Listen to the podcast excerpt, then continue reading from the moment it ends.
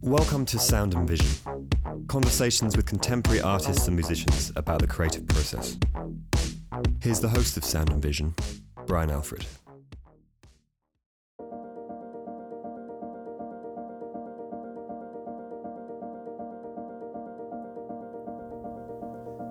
Glenn Goldberg is an artist who was born in the Bronx, studied at the New York Studio School, and received an MFA from Queens College. He was named the 1996 Heilman Artist and has received grants from the National Endowment of the Arts and the Guggenheim Foundation. He's had solo shows at Betty Cunningham in New York, Willard Gallery in New York, Greenberg Gallery in St. Louis, Barbara Krakow Gallery in Boston, and Gallery Albrecht in Munich. His work has been included in group exhibitions at Castelli, Harvard University, and Jeffrey Hoffeld Gallery. Glenn's work is held in numerous collections, including the Metropolitan Museum of Art, the National Academy of Arts and Letters, the Brooklyn Museum of Art, the National Gallery of Art, and the Museum of Contemporary Art in Los Angeles.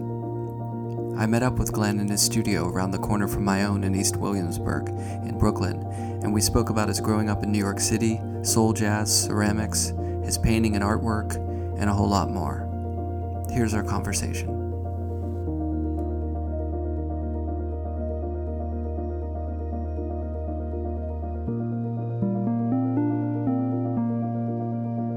Why don't we Why don't we start off by talking about um, your history? And uh, you grew up in New York, right? Yeah, I grew up in the Bronx. In the Bronx. yeah. And um, when when did you first find art in your life? I think I found it initially when I dropped out of college, actually. Mhm. I wasn't really doing any art in high school. As a kid, I wasn't doing any. I would, my uh, art experience as a young kid was probably just taking silly putty and, you know, printing off of the Sunday color comics. Mhm. You know, it, it, it was really um, nothing going on besides having a little bit of fun. In um, high school, same thing, just playing ball, hanging out with my friends. Um, a school that wasn't particularly challenging academically, getting good grades, and um, no art yet. Um, playing some music though. There Yeah. was, there was a guy from the neighborhood, few guys, but one main guy. Um, my dear friend David Gonzalez. He was playing a lot of music, so I would find myself in his basement sometimes playing music, and so that kind of started off in terms of just like the general art music world, um, but no visual art yet. And that happened a bit in college. I took a class or two. Then when I dropped out college for a while, I was traveling um, across Canada, hitchhiking Mm-hmm. up into Canada, across Canada, down back into the States, then out west. I started to draw just, you know, What you were seeing? not Or so just- much what I was seeing. I was doing these sort of um, somewhat drug induced, you know, rapidograph, colorful, you know, um, I guess extreme doodles, you Yeah. know. And then when I got back to college, I um, started to take some classes again and realize, wow, you know, I'm not really running on much here. I didn't know much about history and didn't have any training. So that's where it sort of started, sort of, sort of the middle end of college, and then it went on from there. Yeah. Was that trip like the sort of drive across the, the country just see the landscape? Did you have a copy of On the Road? And you know, I didn't have a copy of it, but I was familiar with with all those guys. Um, truthfully, it was it was like a delayed response. When I was an adolescent, my parents split. mm-hmm. My father and mom split. I, I didn't really see much of my dad. You know, I was still kind of hurting. It was pretty dramatic. Mm-hmm. Um, my mom fell in love with a, another man from the neighborhood. You know, was, there was a lot as I got older to, to really glean from it. Yeah. But at the time, it was pretty um, pretty intense. So I think it was my, the way I understand it, which is, of course, who knows, but uh, it was a delayed response, and I just needed to get out. I wasn't really studying um, much in college. You know, there was a lot of um, unrest on the campuses then. It was the Vietnam days. It was drugs, music, sex. You know, um, civil rights. You know, a lot of stuff was going on. So I wasn't really doing much in school other than those kinds of things. So I, I just said, you know, let me let me get out of here for a while and um, be by myself and kind of just see things. So Yeah. was, Was more. was yeah. music an escape for you back then? Like when you were growing up, was music in the house, or how did you kind of get exposed to that stuff? Yeah, both my mom and dad, but probably my dad more were um, big band jazz kind of people. Yeah. You know, so my dad introduced me to not just household names, you know, like Ella and Sarah Vaughan, and Mhm. you know, but also some other second tier, you know, like also known people like Joe Williams or Billy Eckstine Yeah. or you know, um, lots of folks. Um, and then I started to continue to listen to jazz on my own and Mhm. blues, R&B, jazz. It's not simply that, but um, that's what's gone on, you know, since. But you know, those days were rock and folk and you know just amazing free concerts all over the place. So music was kind of um, around, you know, but basically I grew up with it. What instrument did you play, or did you start with? Um, I started with the guitar. Mhm. This friend of mine, he he had guitars and amps and stuff, so we used to mess around in his basement. And then I dabbled with the flute for a while, Mhm. you know. And uh, I like making sound, whether I'm proficient at it or not, you Mhm. know. So if there's something that makes sounds, I'll try to do it. But most mostly guitar has been what I've played. Yeah. You know? Yeah. And when you were jamming with your friend, was that was it in the more rock vein, or was it more jazz stuff? It was a combination of both. Yeah. You know, I mean, because he was um, moving along. Yeah, he ended up becoming a performer, musician, storyteller. Yeah. Um, so yeah, he was messing around, you know, with distortion on the amp. You know, we were kids, you know, rock stuff, and and then he started to get into, involved in more sophisticated kind of jazz. Started studying and learned how to read, and you know, he was. I never learned how to read. He's in a whole different place than me, but he started his path of more study and sophistication. But it, it was all in there together, actually. And what Yeah. year? What years was that roughly? That was, I would say, late '60s. Yeah. Yeah. So the jazz stuff was getting pretty out at that. Well, there was some progressive stuff going on. Yeah, yeah, yeah. I mean, this particular friend, he he he turned me on to like Chick Corea and Yeah. you know Weather yeah, Report. Yeah, exactly. all you that know. stuff. But before that, it was um, you know ballads and Mhm. standards, and that's how he came up. He used to love Wes Montgomery and Kenny Burrell, and you know, a bunch of different kind of you know sanctioned high level guitar players. And Grant then- Green, Yeah, Grant Green. one of the best. Yeah, exactly. Yeah. You know, and um, so yeah, I, I sort of did learn a lot of things through him, and then just kept on going. Yeah. Yeah, yeah. So when you were in college and you came back from that trip, you started taking art a little more serious, or you you dove into it a little more than you. Yeah, I, w- I was at Queens College, and I would say across the board, all the professors there were working artists Mhm. and very serious about it, and the kind of people that were very generous. Um, before people started to think about careers, really, they weren't really talking about any of that. They were just dragging us all to museums and carrying literally three, four you know, coffee table books every week and looking at pictures together. And um, so, yeah, I mean, I immediately knew, like, wow, talking to us about structure and, you know, not so much content, you know, back in those days, but basically rudiments of how drawings, paintings, sculptures get built and Mm-hmm. language stuff, you know, and Yeah. and and uh, yeah, I was fortunate. I mean, it, any of us who have had great teachers are extremely fortunate. I had very, um, very strong teachers. Yeah, Yeah. it really motivates. And you're in an environment where the museums are all in your backyard, basically. You know, Yeah. were there some early shows or artists that you saw their work that blew you away, or that had like that kind of deep impact? You know? Yeah, when I was a student, I headed towards Corot Mm-hmm. and Morandi Mhm. and um, Chardin a bit. Then I sort of got more interested in Leger and you know people who became sort of style, Mm-hmm. you know, leaders in a way. Yeah. And um, yeah, but initially I was interested in intimate, kind of creamy paintings. Yeah, those know. Morandi still lives. Yeah. The palette is so unlike anything else. you know? Yeah, you know, like, um, but I was, it was all European, pretty much my training, Yeah. and then it parlayed into like 40s, 50s Abex work, all pre 60s. Mm-hmm. Pop was sort of a dividing line for all the people that I was studying with. They uh, didn't talk about it, didn't seem I was going to say, what was the Warhol attitude at that time? Yeah. Well, with my teachers, the Warhol attitude was either not discussed, not Mhm. used as an example, or um, disdain. You know, so Yeah. so it was all pre '60s um, work.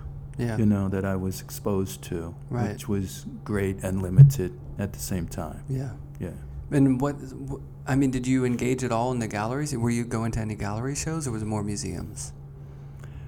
with with teachers it was pretty much museum oriented but i was bouncing around you know and um, started to see things and was interested in things that were outside of my what i was being taught you Yeah. know i don't remember the years this was this is getting later but 70s you know i started to um, look at some of the main people in the 70s you know the, and what they were doing both um, not just minimal artists, but poetic sort of um, sculpture Mm-hmm. and painting. You know, Judd Flavin, you know, Mary Miss, Aycock, you know, Meg Webster. You know, I was interested in all of them, like like sort of pairing intellect and poetic interest and language Mhm. proficiency, I guess I would say. And then um, and then painting wise, I was interested in Castelli and Boone and you know what they were up to in the um, 80s, Yeah. you know, late 70s, early 80s, and started to infiltrate my training and add to it, and you know, as you know, send me off my own way. Mm-hmm. You know? Yeah. yeah. Were you back at that time that you were looking at Judd and, and artists like that? Were you aware of those early Jo Baer paintings? Yeah, not not well, but Jo Baer paintings were, yeah. um, I'm always they, they came in through a side door in a way because, yeah, it wasn't like household name Yeah. stuff, but yeah, definitely. But it was amazing. Yeah. And and she was showing in some group shows with some of those big name people. But that Yeah. work I feel like was really, you know how there's sometimes on that, like you were talking about the second tier of artists. Like Yeah. there's the really famous people and then the people around that, like with Right. pop or whatever it is. yeah. I feel like she was one of those. Some of that work to me is more interesting in retrospect. Sure. Yeah, yeah. And her work, I can't, you know, ever get over those early sculptural paintings where she hung them low and Yeah. was painting around the sides and just Yeah. seemed real. Yeah. Like, Radical. yeah, Yeah.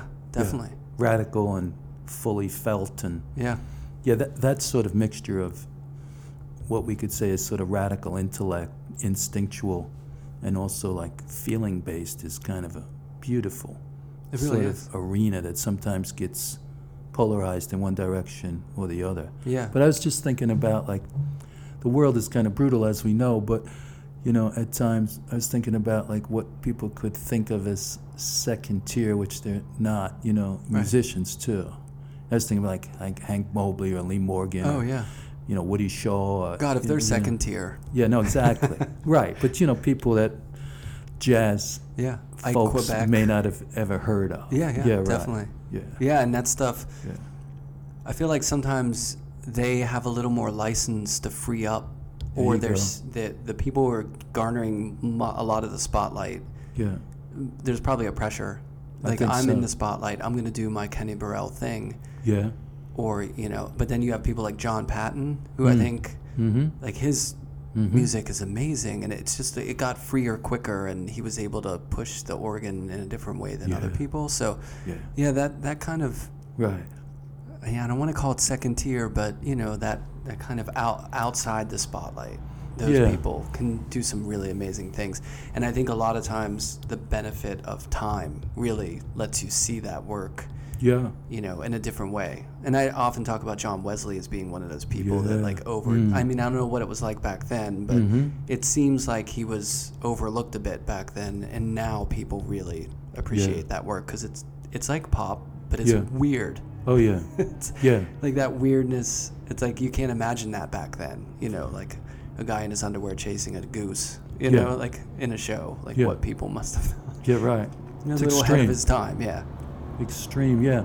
But that thing you're talking about is poignant, you know, the because I remember you I'm sure you may or not, you're younger, but um, you know, people used to be highly critical of Miles Davis when he changed like the music that he played as if he sold out or Right. or same with like George Benson, you Yep. know, like oh George Benson, the great jazz guitar player, is now like singing and, and making pop tunes. Herbie. You know? Yeah, right just really kind of unfair and unfortunate because as we know as artists you know if you're lucky to give way to your instincts things will move and change and life is rich and you know i guess i guess world pressure does have an effect on one's ability to to, to do that It does, know yeah. yeah And yeah. it takes a lot of backbone to just Yeah. just keep pushing, you know. Yeah. I mean Picasso probably I Mm. don't know what the reaction to his work as he changed was, but right he wasn't afraid to make changes. Yeah. And people did not like those Warhol in the 80s. mm-hmm I mean, they weren't into those Basquiat paintings, I think, Right. right? Wasn't he they were kind of like why is he collaborating with Warhol? yeah You know, exciting young artist with this washed up guy, you know. but I mean, he was, you know, I feel like Warhol always was changing things in his work mm-hmm that maybe at the time didn't Yeah. seem like a big shift, but now, you know, the early work to the later work is such a huge mm-hmm jump in a way. Yeah, I, th- I think with Warhol, everyone, well, this is probably with all of us, gets too sort of bogged down in personalities and things. But I think if you look at Warhol's work, right, and sort of forget the personality and, you know, all the myths about him and, you know, um, how people sort of identify him, you might change your mind. Yeah, You definitely. know, yeah, Ama- amazing works. You know, I mean, that's the way I see it. You know, right. An advantage if you didn't, like, if you weren't aware of it, weren't in the scene at that time. Like, I come to it after the fact. Yeah, I right. was, I'm from Pittsburgh, though. I always saw Warhol. Like Mhm. visually, I knew his work, but I He's didn't know from that area, right? Yeah, he's from Yeah. Pittsburgh. I didn't know Yeah. the story though, you know, Right. or the perception until I got older. Yeah. But you look at those suicide painting, or Yeah. you know those those death Death and disaster. Oh man, I mean, Yeah. and then the early drawings. I was just at the Warhol. I think it was like a, a year ago, and there was a, a show of all his early drawings that he used that technique where he would blot the paper, like he would draw and then sort of like it was almost like printmaking, but he would just Mm. press that tracing paper onto the paper. Uh-huh. There's a name for it, I forget what it is, but Yeah. beautiful line work. Yeah. And like he had that ability, but he was Yeah. just interested in pushing it in a different direction. But yeah, the lure becomes bigger than the work sometimes, which is unfortunate. It can happen. You know, all sorts of things get projected onto somebody's worth based on other other things. But Mhm. years ago, the Grey Art Gallery had this show of Warhol. You know, and a lot of it were things that he made early on, and you know, like he'd cut. I don't know if it was exactly this, but essentially, I remember he would cut like you know erasers up and handprint things, and you know, do sort of textile type of Mhm. works and things. You know, all very raw and you know Yeah. full of feeling and things. And I don't think that ever stopped for him. I just think people got this idea that he was some demonic, you Yeah, know, playing the system. insincere guy getting Right. over on the world. Yeah. I don't know. Yeah. I think he just got really into the idea of celebrity and was just hmm Yeah. mimicking it for critique's sake, you know. But the work is the most important thing, and that's what was, you know, that's what we're left with really at the end of the day. Yeah. I mean, we might agree that there's a lot of folks invested in the idea of celebrity, right? Yeah. That, that may not appear to be. Right. You know, that's a complicated conversation. Yeah. You know, what what we think celebrity looks like, Right. right? And Yeah. how it's shifted in the last however many years too, Yeah. with you know the way information has shifted and visual, the way visual communication has changed. Yeah. It's a big jump. There's a So- lot of bohemian celebrities, I guess I would yeah. say. Yeah, definitely. so you went to grad school after undergrad, right? I did. I Did you went- go? Did you take a break in between? I did. In between undergrad and grad school, I worked for like cosmetic companies. Um, I was doing this process called hot stamping for like Elizabeth Arden and Estee Lauder and What's Re- hot- Revlon. What's that? Hot stamping is the simple way to explain it is it's a it's a hand press where there's um, steel and basically you glue a plate up to the top of it and then you pull down a lever and it meets um, the bottom where there's a sheet of some form of paper and there's foils in between Mhm. and there's a temperature gauge on the um, press so what you would do manually is you would it's fairly complicated you would have to know what temperature different foils sort of burn at Mm-hmm.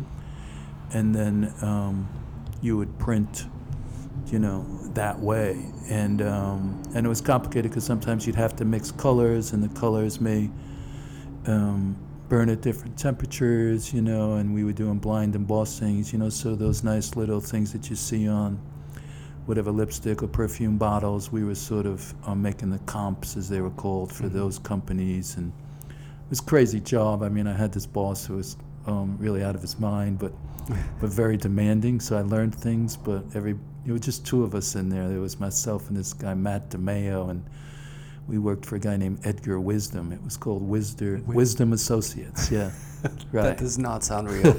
it was real though. Yeah. If you were there, it was Yeah. all too real. and this is in the city? Yeah, this was like right in the hub of you know Madison Avenue, like Yeah. in the fifties on Madison. And um, anyway, the guy was incredibly um, good, self-made. He used to be a silk screener. Mm-hmm. He blew out his nose with lacquer and stuff, and fell asleep for like ten minutes midday, and would pop up like full of energy. He was he was a beast, you know. Yeah. And if things weren't lined up right, or if there were anything wrong with it, he, he would get demonstrably very upset and angry, and you know, it was a tense environment. But you know, it sort of helped my eye, Mm-hmm. and also helped me mix some colors, and you know, it was, and we made cool things. Yeah. We, we made a lot of boxes. You know, we'd cut out the boxes, and he was a tyrant, but I learned a lot. Learn how to work under pressure. I guess so. Yeah.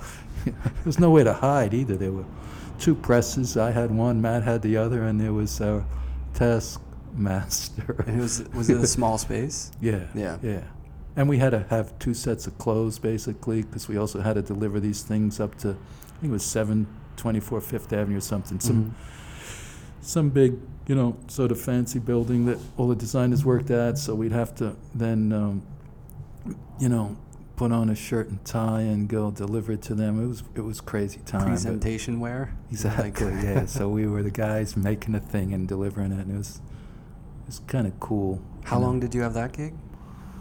I think I had that for maybe a year and a half, two years. You Mhm. know, and then I had different jobs. I had a job at the Village Gate, which is now gone, which was a great jazz club. Yep. You know, it's probably the worst waiter in history, but I heard great music. You know, like Yeah. Blakey was there all the time, and Oh. Woody Shaw and Phyllis Hyman, and you know all sorts of people coming through. So that was a job. I I delivered uh, newspapers for Interview Magazine. Mm-hmm. Um, you know, did a little bit of steam fitting work. I was just bouncing around, doing whatever I could to keep money coming through. And then I went back to grad school. Um, actually, in between, I went to the studio school t- to to uh, tell it correctly. I was at the studio school for a year in the summer, art school on Eighth Street, Yeah. and then I went to Queens College again for to study painting. Um, I really didn't study much of it in undergrad. Mhm. Yeah. So you just felt like you wanted more time to to work. When you were Yeah. working those jobs, were you working on your own stuff at the time?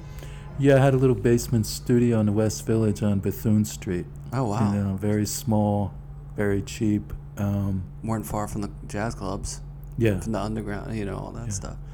yeah. I was living with. We weren't married yet, but I was living with my wife on 38th and Lex, and at that point, when I had the studio, I was think I was doing some of that steam fitting work, and um, and I'd go to the studio every day after work. I'd work from like seven to three, Mm-hmm. then go to the studio, and and then, yeah, went back to school, and yeah, That's good. That's Yeah. like you know, hard day's work. Yeah. Go home, make your work. Yeah, it's always been that way. I mean, I've been blessed with uh, a, a good work ethic. Yeah. Still, still teach a ton and make work and you know always something to do. Yeah. Yeah. Is that is that the parent? I mean, I feel like I got kind of the blue collar thing from my parents. Mm. I think I might have gotten it there, or just from the neighborhood. Yeah. You know, or Growing up in the city, I can't imagine growing up in the city then. You know what I mean? Mm. It must have been a lot different of a vibe. Well, growing up in the Get Bronx. street smart. Yeah. Yeah, yeah. It's different than growing up in the city, but related. Um, yeah, it was it was all local. It was all neighborhood stuff. You know, Mhm. not a lot of people were getting out of the neighborhood, you know, to either do anything or a lot never even left. You know, so it was all about, you know, growing up. It was a it was a blue collar, you know, people went to work every day. It was a lower middle class um, neighborhood Yeah. called Parkchester, up by Bruckner Boulevard, and yeah, everybody's parents were working, so I guess that was the model. Yeah. you know, you work, you know. It's funny because you think growing up in the city or anywhere near in the boroughs that you're always going to be in Manhattan or you're going to be moving around because as an adult it's so easy you go all over the place. But I'm sure as a kid, your little pocket is kind of like your world in a way. Yeah. You don't really aren't going all over the place. Yeah, know? I so a trip to the museum was kind of a big field trip in a way. Not Yeah. just what we would think of it as now. It's like I'm gonna hop on the train and go check out MoMA for half the day and come back. yeah, right. Yeah, I mean, and I don't remember very many trips when I was going to public school or junior high school, you know, or even high school. It was all pretty local. Yeah. you know, I was a decent kid, so I would do my homework and stuff. But when I'd get home from school, I would jump out to the corner. You know, there was this place, Jack's Luncheonette, where everybody hung out. We'd all meet. There was a little park there where we all would play ball, you know, whatever, have a girlfriend. Mm-hmm. Real straightforward, anywhere USA kind of American stuff. Yeah. You know, that's what everybody was doing in my crowd. They were going to school playing ball and, you know, petty, Right. truthfully petty thieves. Yeah, yeah. you know, stealing stuff from a store, or, Right. you know, but nothing too bad. But it was in the air, you know. Yeah. Yeah. So it's uh, it's a much different time. I mean, what? So when you got out of graduate school, at that point, did you kind of have the initiative? You're like, okay, now I, I want to, you know, devote as much time to the studio as possible and start sharing the work, or was it more you were still in a mode where I'm just doing my thing? I was I was really into making work, you know, and I didn't really have a guidebook or any real at that point examples of people who were out in the world, you know, and I I ended up meeting someone through playing softball in Central Park. You know, we, I used to play in these leagues. You know, one league was a YMCA league out in Queens, and another was a Sunday morning league in Central Park. And I, I was on first base. I was running, and the first baseman asked me, "What do you do?" You know, Mhm. just chit chat in between pitches or something. I said, "Oh, I'm an artist." I said, "How about you?" He said, "Oh, so am I."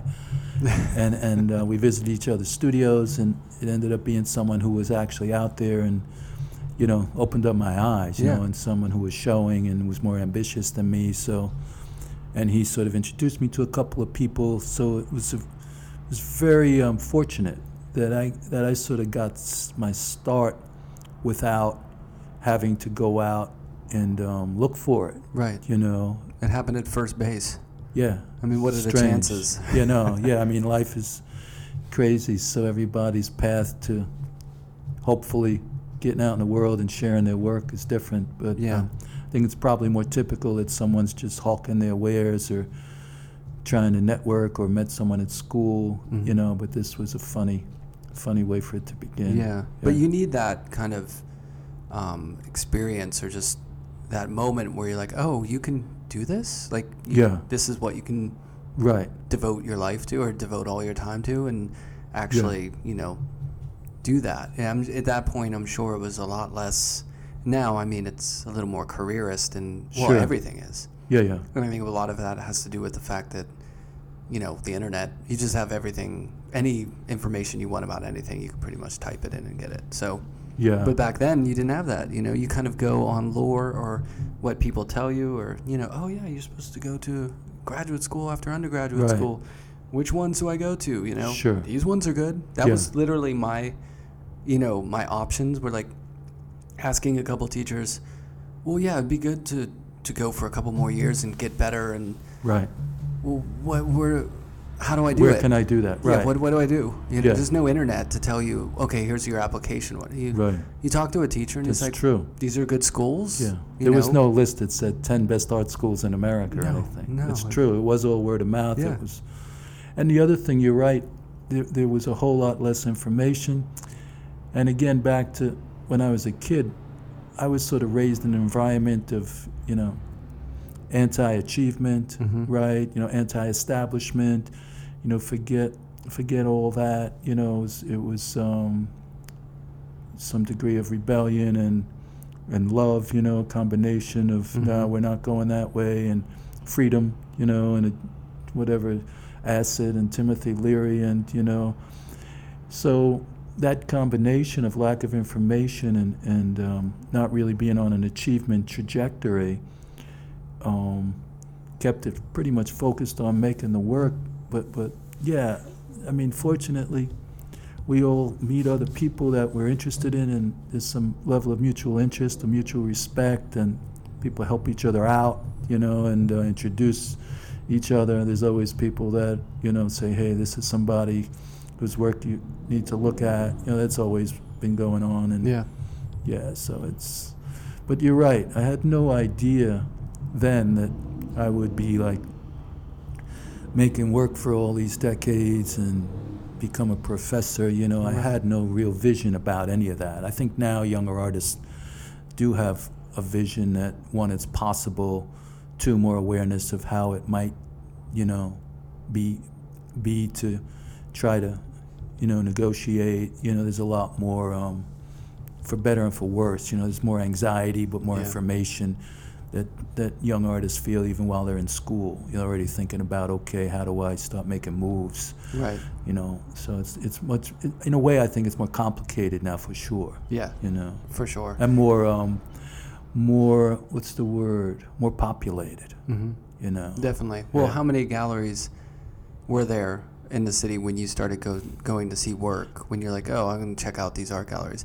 How many galleries are there today? You know? Yeah. Right. And then the competition, and then the yeah. getting the word. But the, the irony is, is back like that mentality that you're talking about, which I didn't really live through. I was too young, but sure. you know, my parents went through that time period of, of kind of like, it's almost like rebellion or anti-establishment is the norm. Like that's that's what you're supposed to. Sure. think. That's Right. the mentality, Yeah. the accepted mentality Right. of that time. Exactly. Now it's like as normal as possible. Yeah. As far as as far as you know, which seems antithetical in some way to making art yeah. because a lot, it doesn't have to be, but a lot Mhm. of art's roots are in it's like acting against something or you Mhm. know kind of talking about the world. It doesn't have to be, but I think it it's a flip from what it used to be. And you know, like you're saying like you know, making art at that time period there's just probably more of a freedom in a way of just but then but then the canon was a little more constricted too so it's, Yeah, it's this exactly. weird shift Right. where now it feels like anything goes Yeah. and yet you're supposed to be a little less flamboyant or you know kind of like anti-establishment or Mm-hmm. it's almost like there's a normalization but an opening up at the same time it's Yeah, yeah. It's. I think it's all pretty fascinating. It is. You're right, though. It's. It's. Um, it was more limited. It was smaller, you know, and now it's. It's. The demands are always there, but now it's sort of like very provocatively messy, and you know, um, Mhm. geez, you know, there's so much going on, and in so many different areas, and it's. It's. Um, it's so. I don't mean it in a negative way, but it's sort of apocalyptic. You know, Mhm. like what people are doing and, and the wide range of it is, is wild. Yeah, Right. wild would be a better way to put yeah it. I like the wild west in a way Yeah, like the linearity no longer seems to be uh, working so well. Right. Like we could track history almost. It's it's it's it's, it's completely, as we know, like fabricated. But we there were ways to track history, and now I'm not so sure it's so um, easy. Yeah. You know. And I it's love- broken wide open. you Yeah. know? Yeah. And it's completely reflected in any microcosm. Like if you think about music Mm. and how there used to be a linearity to the progression of music, Yeah. and there would be albums where there's a linearity of the songs that move through the. al- Now it's just everything all at once Mhm. with the push of a button, Mm-hmm. and it can just shuffle and recommend, and you know, Yeah. like it. That's interesting. Even the shuffle mode, Yeah. right, is a good. Windows on the computer. Yeah. Like you would go to the library Mm. and find a book about Right. you know, Aboriginal painting from Mm. Australia and whatever. You, you know, you would it, look at right. that book and read it, and it would tie some strings to other things. And Yeah. now you just open about 50 windows on your desktop, and you can, Right. you know, it's like a, it's a Yeah. different, it's like an explosion of Right. information and visual information. And it's the classic argument of like, well, back then it was more concentrated, Mm. so you got a deeper understanding hypothetically, but it was Mm. exclusive. Now it's like open, Yeah. but maybe it's thinner or more watered down. I, don't think, think it's it's too the other. much, you know? Yeah, yeah.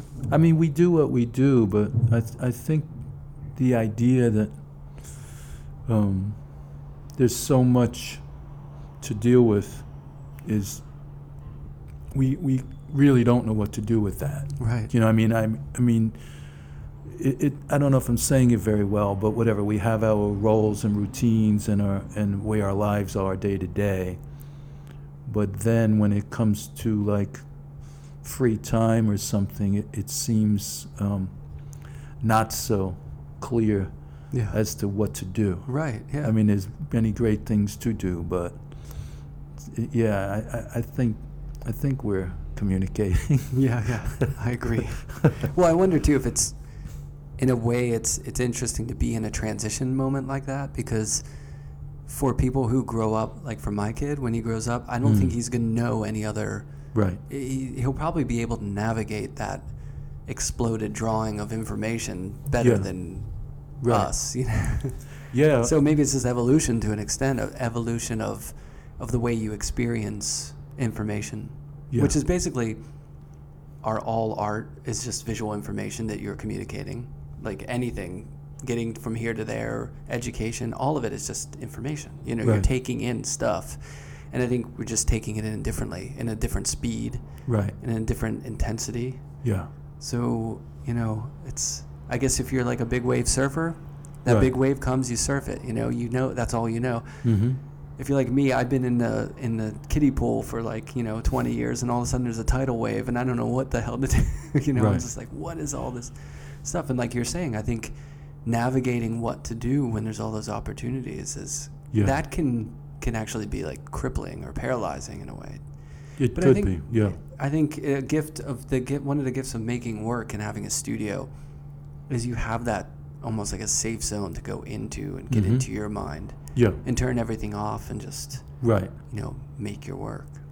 Yeah, I agree. I mean, I think ideally one can try to not worry it so much and all these different things that are coming through us and surround us these days are useful in the studio. Mhm. You know, and I guess Yeah. then it's a matter of how one proceeds, right? You know, whether you want to select or whether you want to see if you can, you know, move through it with, with more intuition and try to include things that may not seem to make sense with each other. You know, all those things are studio kind of procedures and decisions as to, as to whether one feels like, okay, given everything that I am or that I've gone through and it's going on around me, this is my response. You know, and, and hopefully it's not fearful or, you know, too didactic or even too free. You know, Yeah. it, it has some traction that, as as as we might agree, you know, is entirely unprovable as as the appropriate manifestation of, you know, what we what we have to say or Yeah. how we interpret it all. You know, Definitely. that's what's that's what's so beautiful and wild about art is is it's made in so many different ways and um, yeah there's literal responses that are sort of you know somewhat intelligible and Mm-hmm. and other ones where we say wow you know I, with all this stuff going on in the world that's what you do Right. you know Yeah, definitely. yeah Yeah, and I, I think a good marker for a lot of art that has a significant impact of the time it's in is that it's kind of an unconscious, not hyper, um, you know, conscious of what it's doing. It's almost like Mm. you're just taking all the stuff in, Mhm. and no matter what the range is that you're spitting it back out, if it's truly kind of like Mm. this cycle of taking in all this impetus and Mm. stimulation and just getting it out in whatever way you can, that's a really good representation of your time. You know Mhm. what what you're seeing, no matter whether it's you know you're painting stripes or Right. you're painting gigantic cityscapes or whatever Right. it is. But Yeah. if you're really taking it in, it's going to have some sort of meaning to the time that you're making it in a way, which is always interesting. I And think so. When you walk around, you know, the galleries and you see so much different work, but a lot of it feels relevant, you know, to what we're living through, which is Mhm. interesting as well. It's not Mhm. like we have to distill everything down to this one style or movement Yeah. for it to have some sort of impact. Yeah. And then maybe you we just sort of analyze each artist on their own, kind of like if that work feels like it's really interesting and visually Mhm. stimulating, and you know, Yeah. instead of it looks like this other work that now is a scene, and that's Right. the interesting stuff is in you know abstract process painting or hyperrealism or whatever Mhm. it is. Yeah, yeah, yeah. I, w- I agree. I, I don't think we're style or even concept focused anymore. Mm-hmm. You know, we will take it anywhere we can get it. Yeah, Is, is what I think you're saying, and I would agree with that. yeah, You know, like we can like all sorts of different kinds of work because somehow they seem charged or alive or vital or you know. I mean, yeah, it's it's it's pretty pretty strange. I think music does it too these Yeah, days. You see a lot of Yeah, yeah, yeah. influence in popular music, Mm-hmm. and you know, it's if you hear a song and you're like, well, I just that's not good because it has like metal as an influence. You know, it can today sure. as long as it's Yeah. good or people are interested in it. You know, so I think it's it's opened things up in that sense. And what was the evolution of your work from when you got out of grad school to like you know to now? Like, Hmm. what were you making back then? grad school i was um, i was making a lot of paintings that didn't really have a, an image or an icon for a while. They were they were um, a lot of them were muddy you know thick. They they they implied like things or places because that's all i ever painted previously but but they were more of a searching kind of try to figure things out physically without yeah without iconography or depiction per se you know and then um, and then later on they moved into i guess the first paintings that where i ever felt like oh geez i'm, I'm sort of excited and vulnerable and you know feels risky which was um, a great feeling you know. It was very new and different were these white paintings I made that had sort of um, somewhat of an Eastern kind of inflection of like uh, you know branches or you know quiet forms that were immersed in this sort of snowy white kind of industrial ground that Mhm. that's that's when I first started getting back into some degree of like figure ground and like um, what is this thing inside of this frame. You know, it started to get back towards, yeah, imp- implied iconography, I guess I could say. And then it's pretty much been going on ever since. Different kind of images or icons that I use, and and then uh, they exist in either simple or sometimes really complicated kind of worlds, grounds, places. You know, so creature, environment, thing, pet, place. You know objects, space. You know, it's that's been the kind of dialogues I've been interested in. Yeah. Yeah. And a lot of your work has a real visible process to it and Mm. time that you can see with the mark making and you Yeah. know the way it's they they feel so dense in that. Mm-hmm. Um, was that something that you were doing for a long time or is that more recent?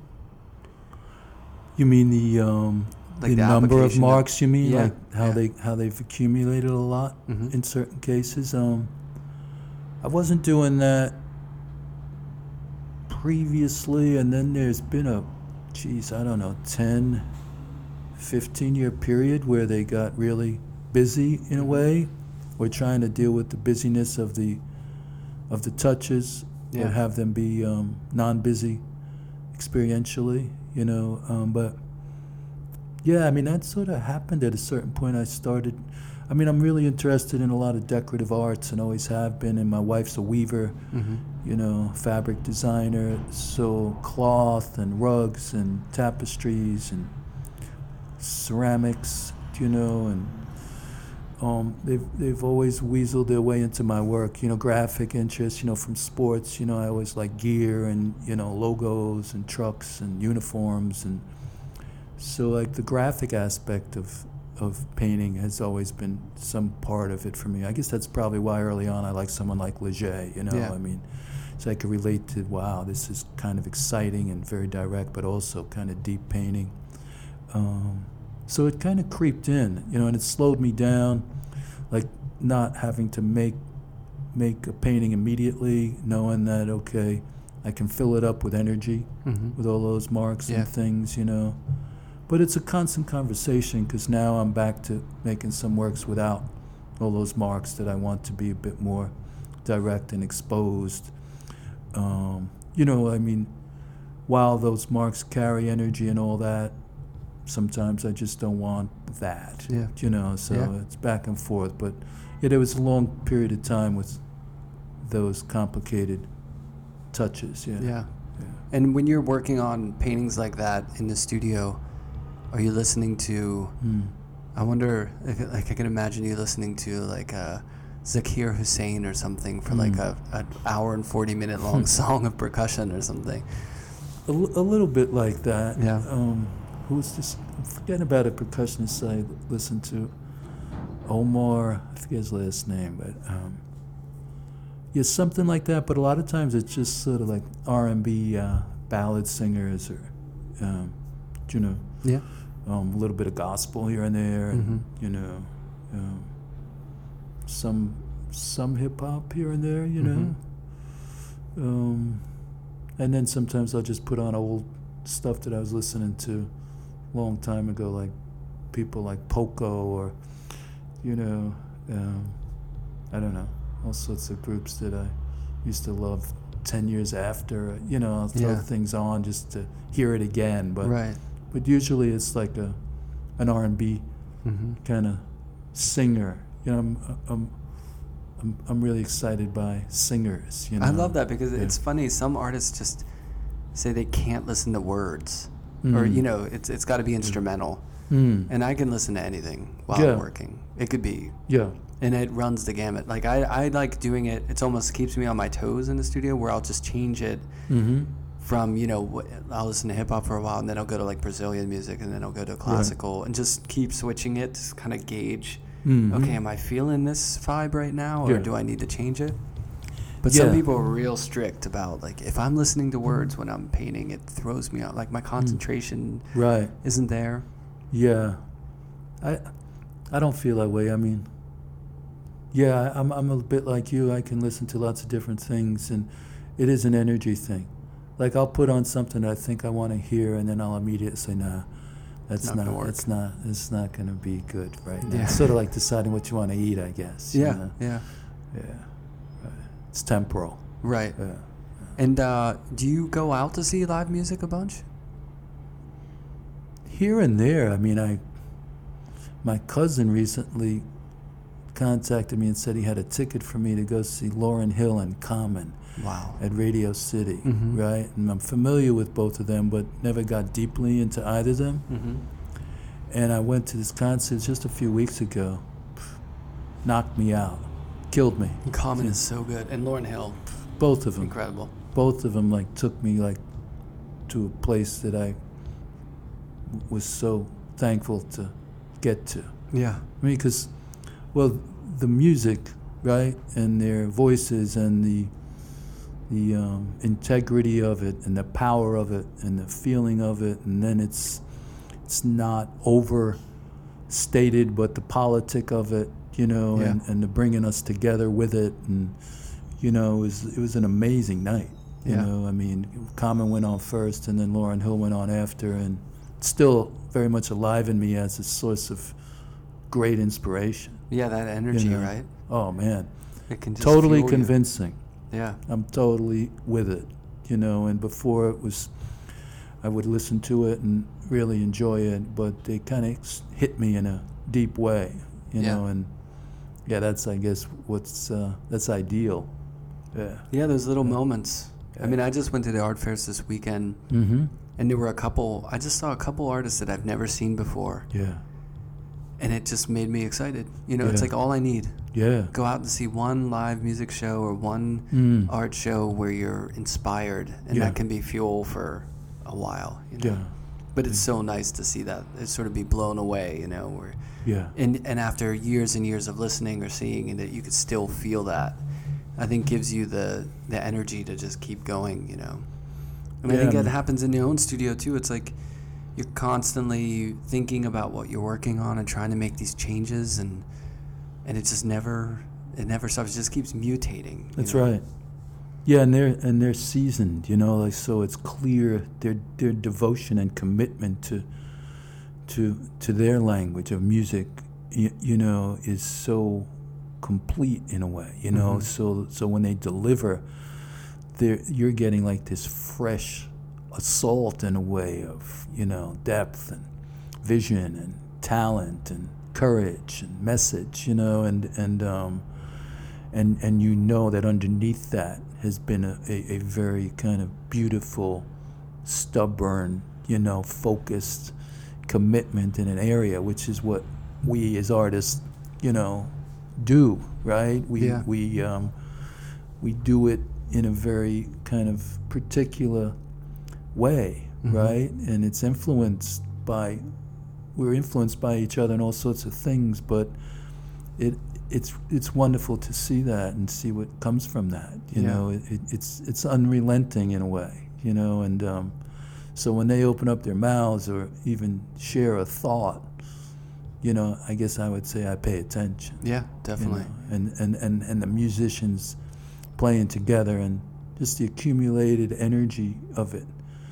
You know, it's just, uh, yeah, it's Yeah. something something to get on board with. you Definitely. know? And it's so interesting the difference between the performative connections that are made because in music it's such an immediate Mm, thing which yeah, in my for my money I think it might be the best thing in the world. I mean, cuz making art is great, yeah, but you perform it and you make it like for me the real love of making art is when I'm in the studio and Mm. I hit hour 5 or whatever it is and I'm just on that roll yeah, where you could care less about anything else in the world. Like you're just in the moment yeah, and that's the money. Like that is the the, the real great feeling. It's almost like heaven or something. I don't know. It's like yeah. a great meditation. Mm-hmm. And- Right. But that's separate from sharing the work with other people, which is a big part of making artwork. And I love talking about obviously talking to people about their work and seeing other work and Yeah. and reacting to other people seeing my work, but it's separate, you Mhm. know. And whereas music, you're in that moment and you're sharing, you're like talking to people in real time and they're feeding off it, and that's Right. such a direct communication Yeah. that there's nothing else like that. Right. And that's a, maybe a little more of a powerful drug in a way than, than I think so. a little more, in, you know, introspective and. Mm-hmm. But um, I More private. to, yeah, we I- look at results when we look at art. right. Yeah. Go ahead. yeah, I'm it's kind of no, it's kind of like a like a statement. You make a statement, and other people analyze your statement and react to it, and then you Mm. can react to that. Whereas music is just you know singing together or something. It's like Mm. Yeah. you know. Yeah. But I used to be in a, a side band. We played Mhm. Latin jazz stuff. It was Mm. like not, you know, technically. You know, it was just for fun, you know. But we would do a lot of covers and Yeah. We played Latin jazz stuff, but we would play these shows in New Haven at this dive bar, and there would be people dancing on tables, and it would go Yeah, on for hours and hours, and it was Yeah. nothing, Beautiful. nothing like that feeling. Yeah. Right. And um, exactly. but it, having a band means you gotta have other people, you gotta sync up your schedules, you gotta wait for the right time of night, and it's Right. that thing too, you know. Yeah. Yeah. It's just really, I think it's nice to have that dual experience to be able. But anyone can, anyone can see work and see and listen to music and go out and see a show and Yeah. either or. Mhm. but it's inspirational. yeah, Yeah. yeah, yeah. So what are you working on these days? Working on two sort of groups. One is um, small paintings of, I guess, a guy, Mm-hmm. and they're pretty straightforward. And then I'm working on some ceramic sticks, I guess I would call them, that um, sit in. They're individual and they each sit in a holder and they're meant to be picked up and um, and I guess at some point put back down. I Mhm. mean, I don't mean to be cryptic, but um, Yeah. that's what they do Yeah. you know and um, previously i'd made some other objects they were glass with liquids inside and similar they, they sit at rest and then when you pick them up and shake them you know there's action and some of it's interesting some of it's disappointing there's Mhm. chemical reactions that happen inside of them i mean these are sort of cousins of those but have a whole different demeanor and, and um, life i guess that one could discuss but and a lot of it's obvious for me, but um, but basically that's the, the simple way to say it is yeah, they're these ceramic sticks about a foot long, and um, maybe about an inch in um, diameter. Mm-hmm. They go in and out of the kiln many times. They get baked and vitrified and heated and sandblasted and reheated and come out as if they've lived a life and hopefully have some um, energy and spirit to them. I guess I would say. Yeah. yeah. And how did you get to you know making that? Like what what sort of got you into that material to where you know you started making that that work? Was it ceramics in general? And you've because you said you love ceramics.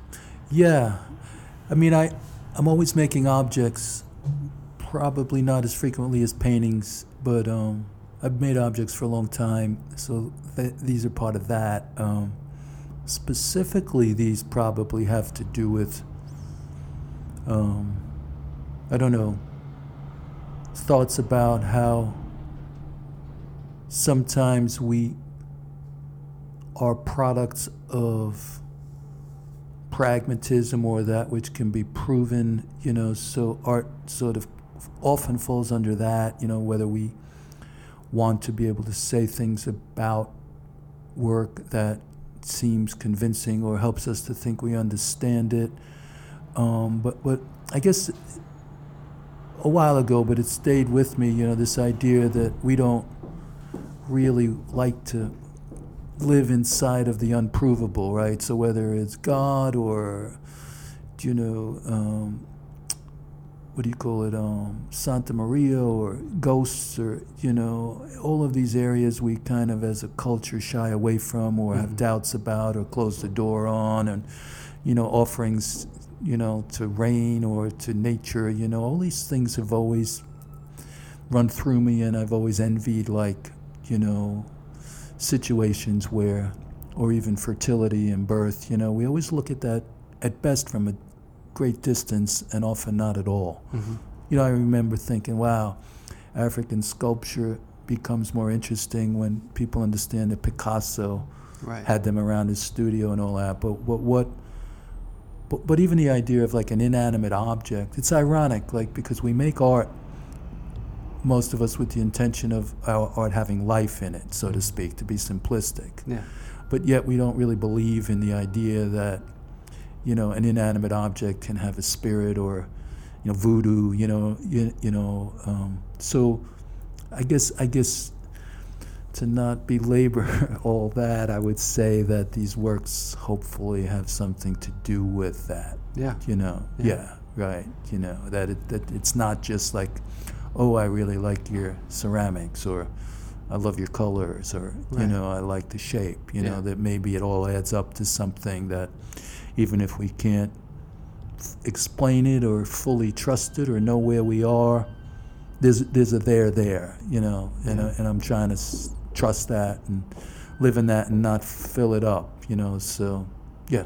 Yeah, and people can handle it and engage with it, you know, interact with it physically too. Yeah. There's a certain reality to that, you know. Yeah, like if you had one on a shelf or on a desk or wherever, you know, you might pick it up every now and then. Mhm. You know, and you might, I don't know, you might like the weight of it, you might like how it feels in your hand, you might like what it looks like, you might like the surface, Mhm. you know, Yeah. like like some belief in the power of a physical condition, you know, which is we know it gets that idea gets kicked around a lot or beat up that that you know that's amorphous and vague and unclear and please you know guide me further in linguistic Right. you know areas. Yeah. but sometimes it's like nah you know um, check it out. Pick the it beauty of ceramics, you know, you know? Yeah. You can just handle it and it's like an intimate relationship with this object. Like you it just becomes part of your life in a way you know which is always yeah. Drawn me to ceramics. Mm. and it's you know the, there's just as much art in it but there's the function of it and there's the relationship with the object which is such a nice kind of thing that's that jumps out at you. I mean you have a relationship with a painting too. You go look at it you stand Sure. in front of it but yeah. there's something that right. that hits you whenever you grab it and you drink from it or you yeah. you know yeah. you're living with it on your on your Mhm. table or something. yeah. Some are just a cup we could say Mm-hmm. and then maybe if we're lucky every now and then a, a, particular cup has some more life to it or more power or more effect or you know ev- when we drink out of something it changes Yeah. right Mm-hmm. the experience of drinking a liquid changes depending upon what we drink it out of Yep. we don't think about it that much but we know that right Yeah. you know which glass you want to put it in or which ceramic cup or something How it feels in your hand, exactly or yeah. the paper cup that dribbles every time with the hot coffee, and it, you really notice it. Like, it keeps dripping on my hand. What the hell's going? But yeah, the cups they shape the way that you interact with that fluid for Yeah. sure. Are you going to be doing? Because you have this one here that you're working on. Are you going to be doing more of these? Are they individual or are they? Yeah, they're individual. Um, what we have right in front of us is just a lineup of them, but that's not the way I would probably. I don't know, but I don't know that that's the way I would want to have them have them seen. Um, but I've been firing them out at uh, school at Queens College. Yeah. I've got probably another dozen of them. Um, half of them seem like they might be okay, and then Mhm. the others are still going through their, uh, you know, stuff Yeah. in, in and out of the kiln, and yeah, sanding and blasting them until they feel like they have something. But um, yeah, I think there's about 20, 25 of them total, you know, at this point. and Mhm. um, and it's the second round of them. I did a round previously that were sort of not quite what I wanted, but a good start. You know, they were the glazes were glossier and the forms were bending more. I had to sort of figure out how to get them in the kiln without them bowing, and you know, there was Yeah. some physical stuff. But yeah, I got them. I got them in the in the on the playing field now. Yeah. Yeah. And do you have? Do you have yet a date or a place where you think you might going to be showing these, or Not now. I, I mean, but I do want to in the near put future? them out. Yeah, I, I'd like to show these ceramics either by themselves or with um, maybe maybe with these small paintings. I don't know. They feel like they have some kind of relationship to each other. Yeah. You know. Well, there's Yeah. the scale of these paintings all being looks like nine by twelve or Yeah, eleven by four. Yeah. Exactly. It's there's a repet a repetition to that. The rhythm, Yeah. a rhythm to the lines and stripes, and a rhythm of. Yeah. This is rhythmic, and it all they Mhm. almost look Mm-hmm. like they could be sort of like sticks that you could like percussive tools in a way. yeah. So there's a nice relationship between those two things too. Yeah, I could see one of these um, sticks in front of a, like one for each painting or Yeah. something. I mean, I, I, it could be that explicit, Right. you know. Yeah. Yeah. No, it's really interesting. I can't wait to see it all together. Me so, too. um, for people who are interested in your work, where's the best place Mm. for them to see your work? Hmm. Now I don't have a um, sort of representation kind of affiliation. Mhm. Um, so I that's a good question. I sort of hide a little bit, even though I'm out there too. You know, I'm somewhere in between being out there and hiding. All yeah, there's the a bit time, of you know. mystery when you look online to figuring out exactly where Where am I? Where are you? That's a good thing. sure. in Not this, day, sure. in this day and age. I think a little mysterious side is nice. Yeah, I mean, my trajectory, like many, is not logical. You know, you sort of. But I mean, I, I, um, I guess tracking me down, you know, Mhm. is best until I have another show. I mean, Yeah. there's not a lot of work sitting in a, in a gallery. There's a couple of small paintings in a couple of different spots, but nothing substantial, you know, at the moment. Um, and uh, a lot of the work's out of town now. I've got a thing in D.C. and, um, but yeah, it's not a gallery I could send anyone to. Maybe it would just be like next time I'll put out the word that I've got some work out and I'm here if anyone has any interest in me. well, um, Yeah. I feel lucky that I was able to come in and, and check out this new stuff and be able to talk to you for a while. So thanks a lot for having me over. My pleasure. great talking to you. Great to meet you and talk and see you down the road for sure. Sounds I good. appreciate it. Thank you. All right. Thanks, Brian.